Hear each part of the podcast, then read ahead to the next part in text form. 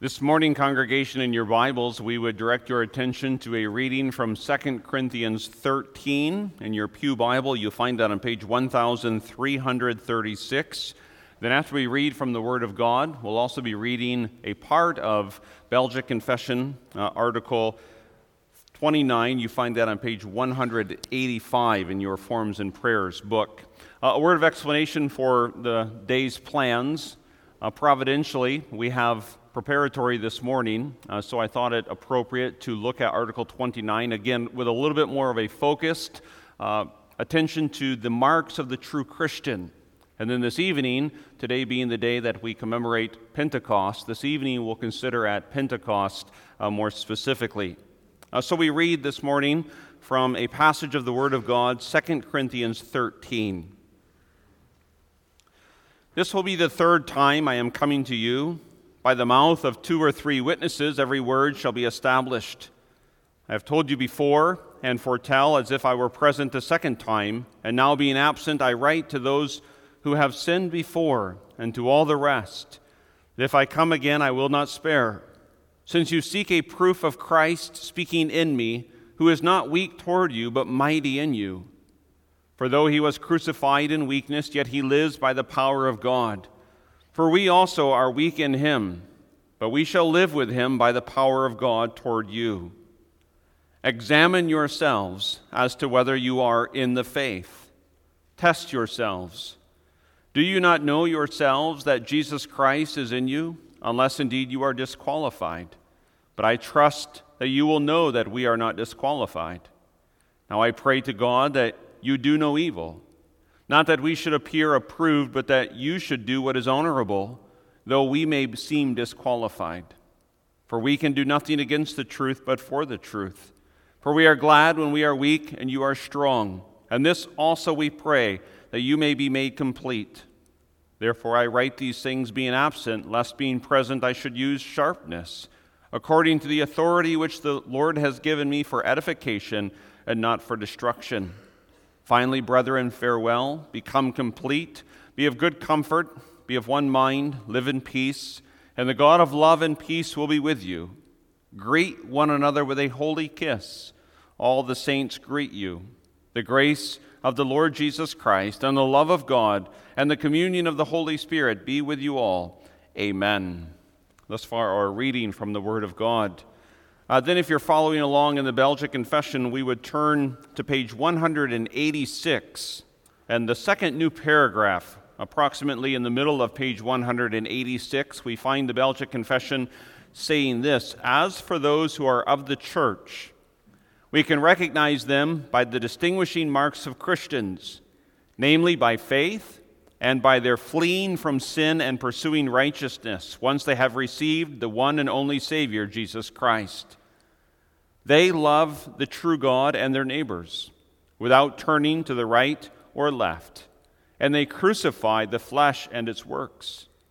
Though great weakness remains in them, they fight against it by the Spirit all the days of their lives, appealing constantly to the blood, suffering, death, and obedience of the Lord Jesus, in whom they have forgiveness of their sins through faith in him. Congregation of the Lord Jesus Christ. The apostolic exhortation comes this morning from 2 Corinthians 13 to examine ourselves, to test ourselves whether we are in the faith. And I want to confess, by way of introduction, that there's a certain heavy solemnity to that exhortation and to that command of the Apostle Paul.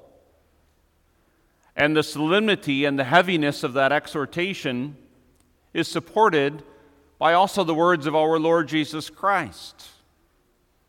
He himself declared that on the final day of judgment, many, many would come and say, Lord, Lord, did we not do this and did we not do that? And Jesus Christ would answer, I never knew you. Depart from me.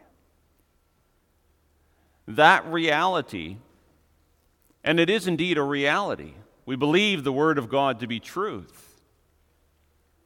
That reality impresses us with a certain heaviness and a certain solemnity to what we are going to be engaged in this morning. An exhortation from the Word of God for self examination. If we can illustrate from the medical community, uh, there is the emphasis upon the necessity of annual checkups. Uh, annual checkups, we are told, uh, where we have perhaps a full blood work that is done, and maybe other tests that are done. Uh, and the importance of these annual checkups is so that hopefully they can reveal if there is something wrong within the body earlier rather than later. Uh, the goal of the medical community with these annual checkups and various types of self examination also is early detection. Early detection, not just so that we can detect what is wrong, but early detection so that there might be a prompt application of the remedy to find the problem quickly so that we can then pursue the remedy promptly. And that's also something of what we want to attempt to do this morning, not by just way of a vain introspection, but rather an honest spiritual evaluation. Hearing the apostle cry out throughout the years of history examine yourselves, test yourselves whether you are in the faith and hearing the words of our Lord Jesus Christ proclaim that there will be many on that day, on that final day, who boast of knowing Jesus Christ, but only in an external way, being professors of Christ, but not possessors of Christ. Now we turn our attention to our theme this morning, our belief concerning the marks of Christians. We do so by noticing, first of all, the mark of distinction and then, secondly, the mark of repentance. And then, thirdly, the mark of faith. So, based upon our Word of God as summarized within our Belgic confession, what we believe about the marks of Christians the mark of distinction, the mark of repentance, and the mark of faith. First of all, then, the mark of distinction. Uh, there is the need for this distinction. Uh, there is biblical revelation that is given. The Word of God is, of course, complete and it is authoritative as the Word of God. And the Word of God comes to us if we read it and if we study it and if we contemplate upon it. And the Word of God reveals ultimately that amongst all of humanity, with all of its various demographical divisions that can be made, there are two groups of human persons. And this is the testimony from Genesis to Revelation. It's seen, especially perhaps you might say, uh, in the book of Psalms. And it's seen in the opening psalm, Psalm 1, as it contrasts, uh, not so much based upon social status, not based upon ethnic diversity, but the distinction in Psalm 1, the distinction in the Word of God, is between the godly and the ungodly, between those who are followers of the Lord and those who are rejectors of the Lord. And you can go back and you can see already uh, in the Cain and Abel narrative, there is this distinction. And you can see, of course, in the book of Revelation, uh, there are those who anticipate and greet the Lord Jesus Christ with songs of praise and of adoration. And then there are those who cry for the rocks and for the mountains to fall upon them, to hide them from the wrath of the Lamb in the great final day of judgment. So the Bible is clear two groups of human persons godly, ungodly, believing, unbelieving. And every single member of the human race who has ever lived, who is living, and who will ever live finds themselves in one of those two categories, in one of those two camps. There's no in between, there's no middle ground, there's no third option, there's no third category. And you can't check other and just leave it unspecified, either godly or ungodly. And the Bible, of course, is very clear also that there are here in this life, in this experience of time and in the midst of history, there are individuals that the Bible categorizes as hypocrites. Now, maybe that word isn't used so commonly anymore, and maybe that word, when it is used, it is not understood. And so you hear people say, well, the church is just filled with hypocrites. Well, the church is not filled with hypocrites, but the Bible does say that there are some who are hypocrites within the church, the external church. Hypocrite, the word actually means someone who puts on a mask uh, in a play, someone who plays the part, someone who tries to disguise or camouflage or cover up the reality that is internal by an external facade. The putting on of a mask. These are the individuals uh, that the Apostle Paul speaks of when he writes to Timothy in 2 Timothy 3, verse 5. They have a form of godliness, but they deny its power. And if you've kept your Bible open uh, this morning, uh, because these are difficult matters, because they are weighty matters, and because they are matters with which our hearts might recoil to some extent, we might say, oh, th- This seems harsh, this seems unpopular, this seems uncommon to preach such matters. I want to repeatedly reference Scripture uh, and then encourage you to ask yourself Am what I'm saying in line with the words of Scripture?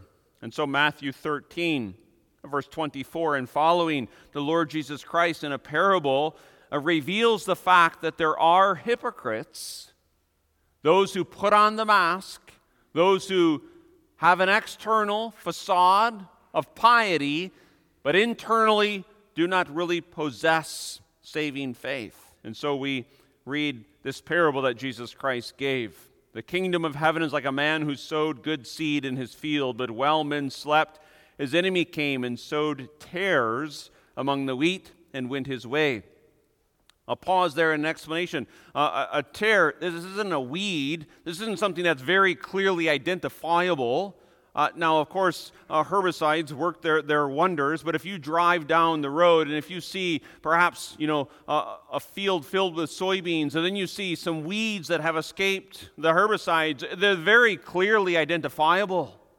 You don't have to look at it and go, well, I, I wonder, is that, a, is that a soybean plant or it's not? You go, no, that's a weed. But a tare, a tare is something that looks very similar to wheat except that it's empty inside. There's, there's no kernel of grain inside.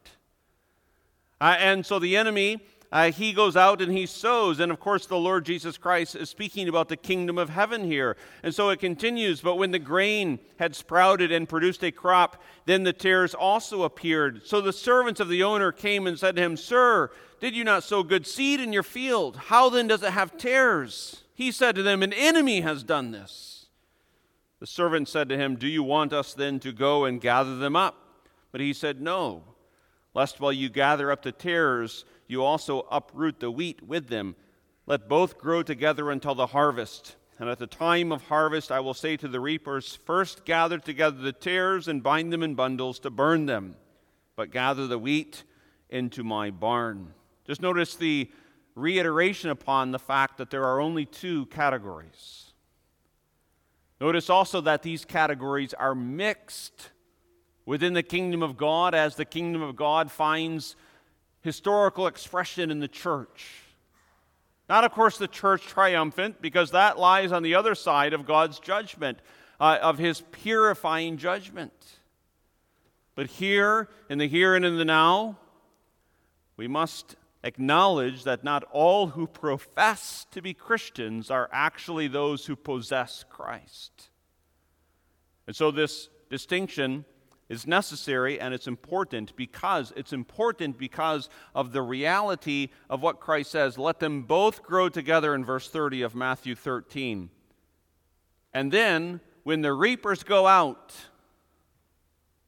there will be this division, this distinction, this separation and the reality of eternity and of an eternal heaven and an eternal hell. That is the importance of understanding the distinction between a Christian and a non Christian. The reality of a heaven and a hell that is eternal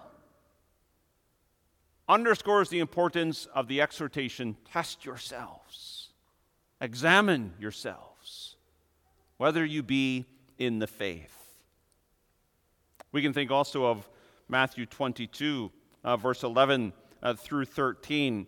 And the Lord Jesus Christ, uh, he was, of course, uh, full of grace and of truth, and he is full of grace and truth, but he also spoke uh, some of the most pointed words uh, about these matters. And so, for example, in Matthew 22, verse 11, he again uh, uses a parabolical saying. But when the king came in to see the guests, and it's the parable here of the wedding, the wedding feast, he saw a man there who did not have on a wedding garment.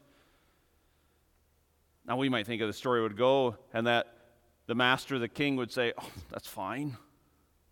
We are opening, we are welcoming, we are affirming. No matter what attire you have, come into the feast and enjoy.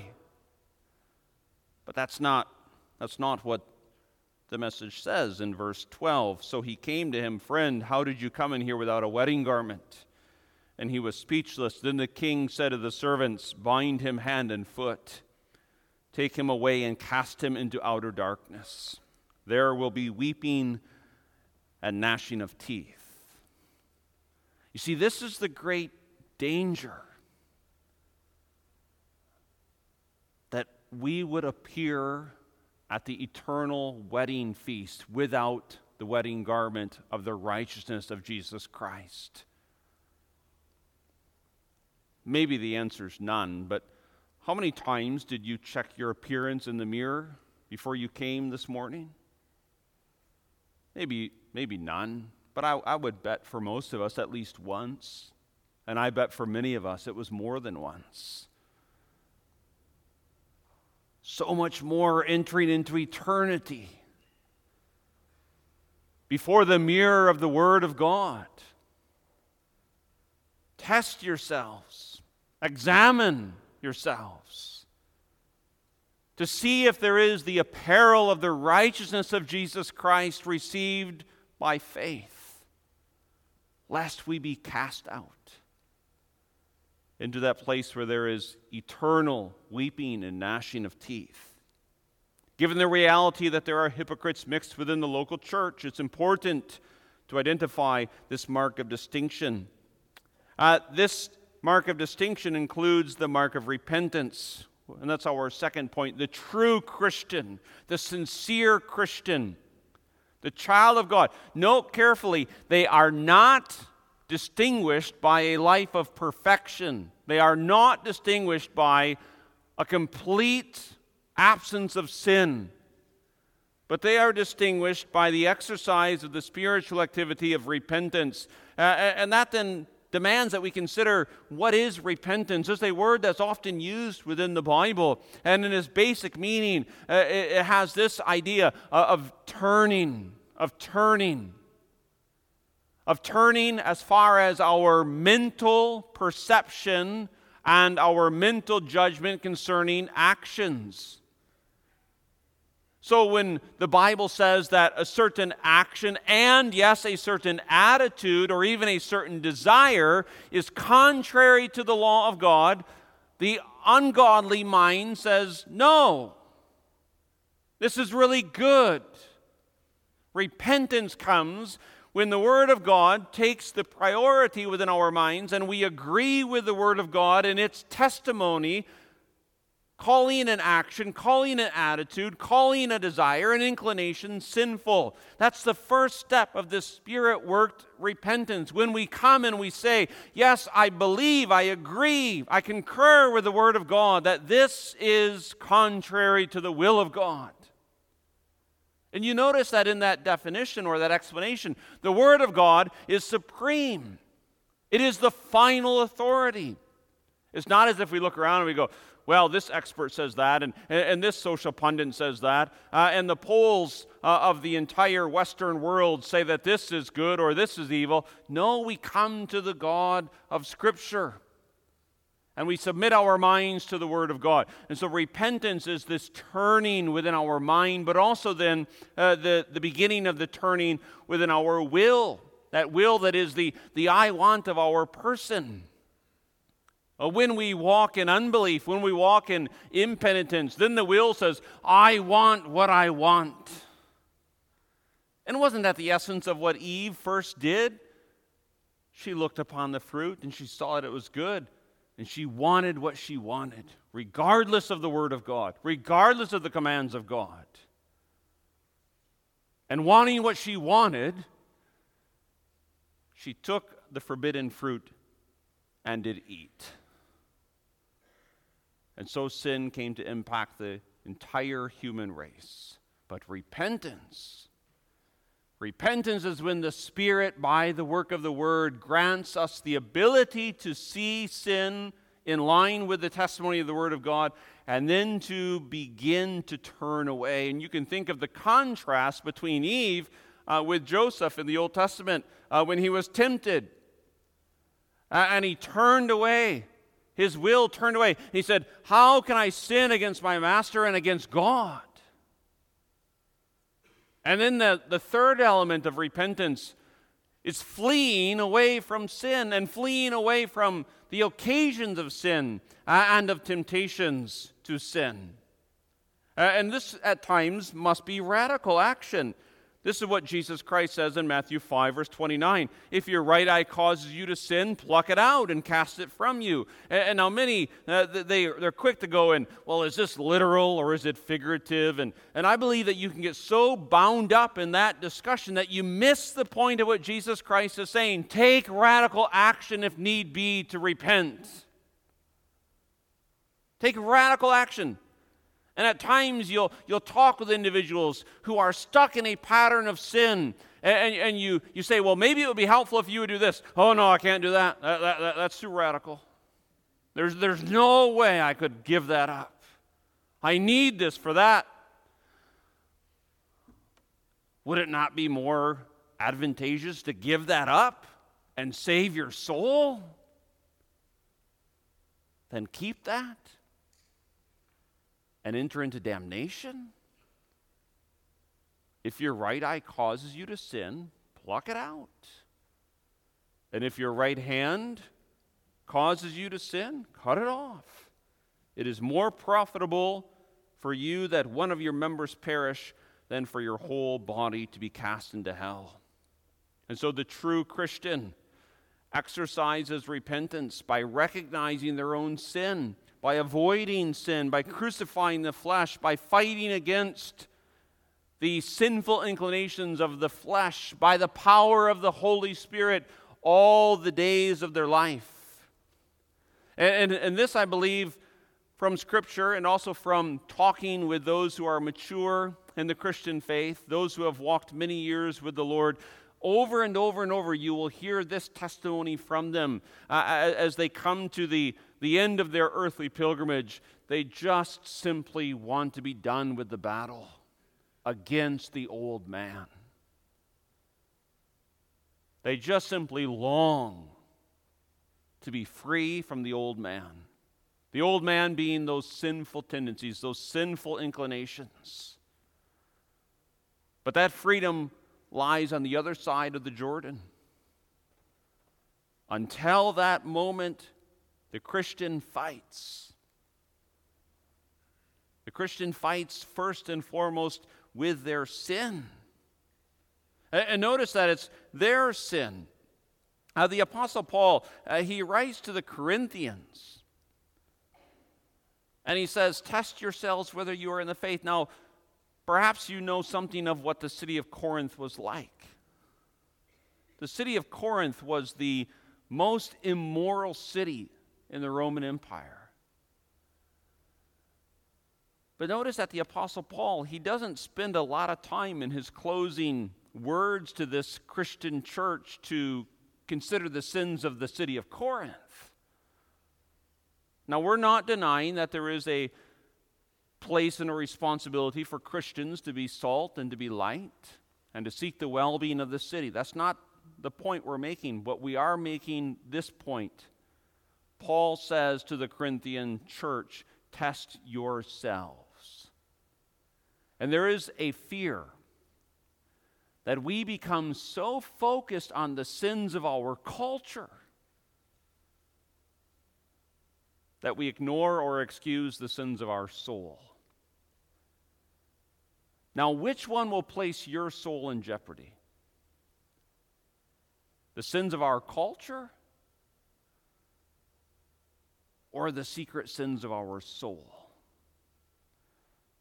Test yourselves.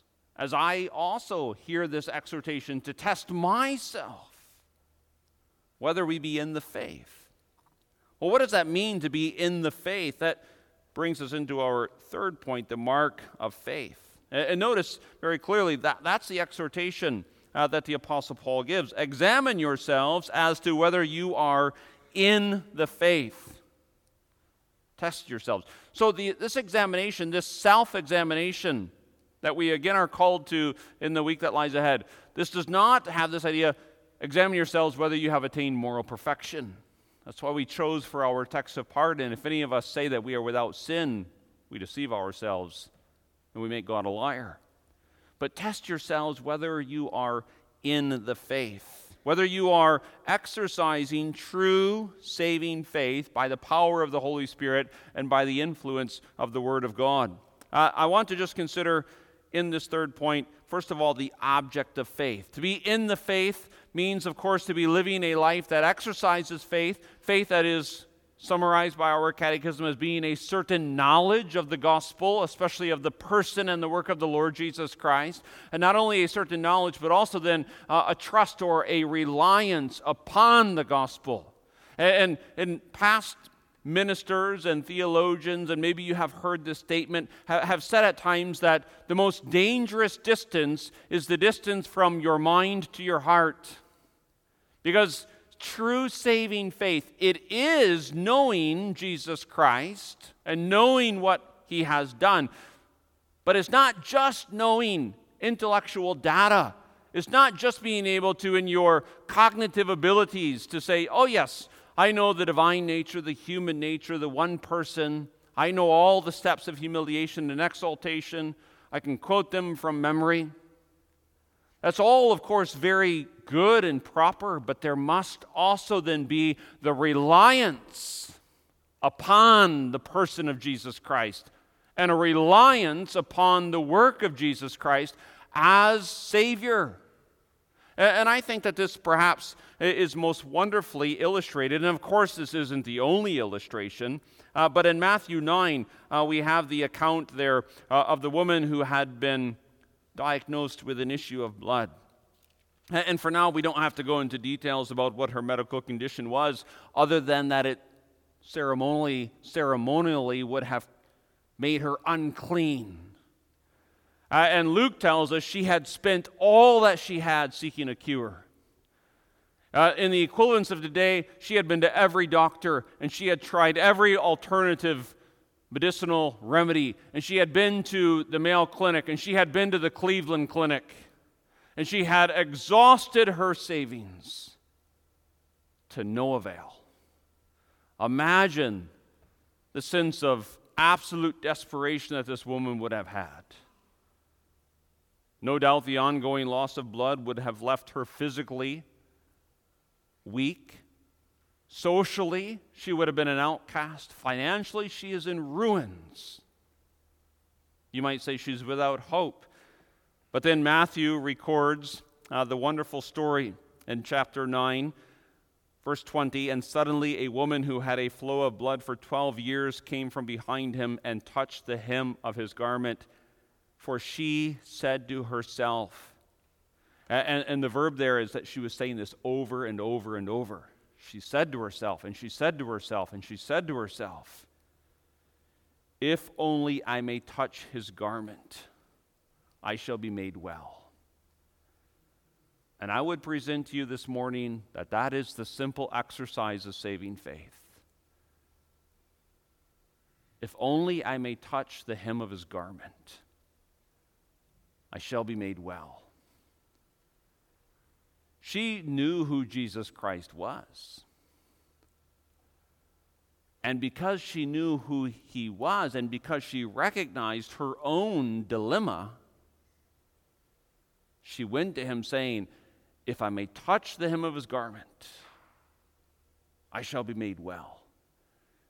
If, if, I, can, if I can lay my hands, and here we speak, of course, in her sense, it was in a very real physical manner, but in our sense, it's a spiritual exercise. If I may lay the hands of my soul upon the work of the Lord Jesus Christ, I shall be made well. And that's the exercise of faith. To cast all other hope, which is really no hope at all, all of my own works, they don't even enter into the equation. All of my spiritual activities, it doesn't enter into the equation when it comes to my spiritual wholeness and my justification and my standing before God. But if, if I may lay hold of Christ, then I will be made well. And so, in our self examination, this ultimately is the question. Test yourselves whether you are in the faith. Are you saying to yourself in your soul by the, by the word of God and by the Spirit of God, if I, may, if I may lay hold of Christ, then I shall be made well? Is that, is that the heartbeat of your, of your religion, of your spiritual exercises? Not just, well, I am a member of a conservative Dutch community, so I will be made well. Not just I have an external facade of piety and therefore I will be made well. Not just I, I attend what I deem to be the most conservative church in the area, so I will be made well. What would Paul have said of all of that? He would have counted it all dung for the knowledge of Jesus Christ. And so I speak to myself, and I assure you of this I speak to myself first and foremost. Because this danger perhaps is greatest for a minister of the gospel to say, Well, I'm a minister of the gospel, so all is well. Why, I have all of the Orthodox theologians' books on my bookshelf, so all is well. I, have I've preached many, many times on the gospel, so all is well. Well, what would Paul have said of that? he would have counted all of that rubbish as well. So I need to examine, and you need to examine. Do we have something of this spirit that this woman had? If I may touch the hem of his garment, in the exercise of repentance and faith, I shall be made well. Congregation eternity hangs in the balances to our relationship to the person and the work of the Lord Jesus Christ. Therefore, examine yourselves whether you are in the faith. Amen. Also, then, in connection with preparatory, we'll read a portion of the form, Form 2, for the celebration of the Lord's Supper. You can find this on page 44 in your Forms and Prayers book in the pew rack. This form gives us the explanation for why we engage in spiritual preparation and also gives us some instruction for how to engage uh, in this preparation. So, Form 2, page 44, preparatory exhortation. Dear congregation of our Lord Jesus Christ, since we hope next Lord's Day to celebrate the blessed sacrament of the Lord's Supper, we are called to prepare our hearts by rightly examining ourselves. For the Apostle Paul has written, Whoever eats the bread or drinks the cup of the Lord in an unworthy manner will be guilty concerning the blood, the body and blood of the Lord. Let a person examine himself then, and so eat of the bread and drink of the cup. Therefore, you should examine your life, and considering your own sin and the wrath of God against it, be sure that you humble yourself in repentance before God. Examine your heart to be sure that you trust in Jesus Christ alone for your salvation, believing that your sins are forgiven wholly by grace because of our Lord's sacrifice on the cross. Finally, examine your conscience to be sure that you resolve to live in faith and obedience before your Lord, and in love and peace with your neighbor. God will surely receive at the table of his Son all who truly repent of their sins, believe in Jesus Christ as their Savior, and desire to do his will. All those, however, who do not repent, who do not put their trust in the Lord Jesus, and who have no desire to lead a godly life are warned, according to the command of God, to keep themselves from the holy sacrament. If any of us is living in disobedience to Christ, and in enmity with his neighbor, he must repent of his sin and reconcile himself to his neighbor before he comes to the Lord's table. For anyone who eats and drinks without discerning the body eats and drinks judgment on himself. This solemn warning is not designed, however, to discourage penitent sinners from coming to the Holy Sacrament. We do not come to the supper as though we were righteous in ourselves but rather to testify that we are sinners and that we look to Jesus Christ for our salvation. Although we do not have perfect faith, do not serve and love God with all our hearts, and do not love our neighbors as we ought, we are confident that the Savior accepts us at his table when we come in humble faith, with sorrow for our sins, and with a will to follow him as he commands.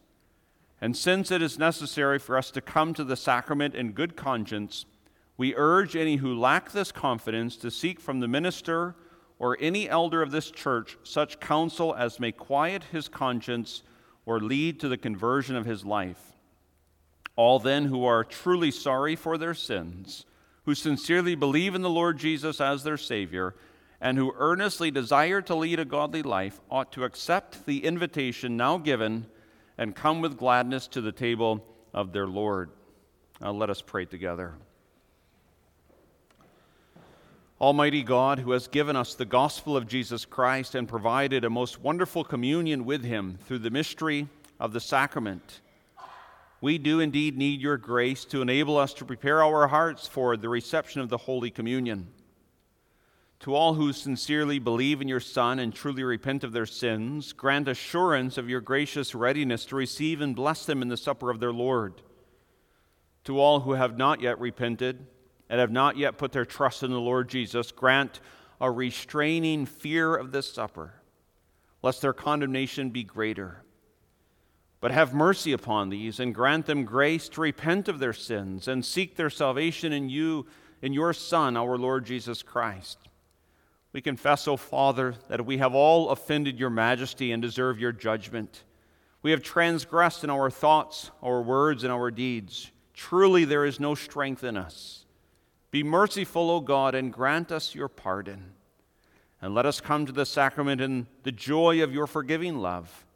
Through Jesus Christ our Lord, who with you and the Holy Spirit, the one only God, lives and reigns forever. Amen.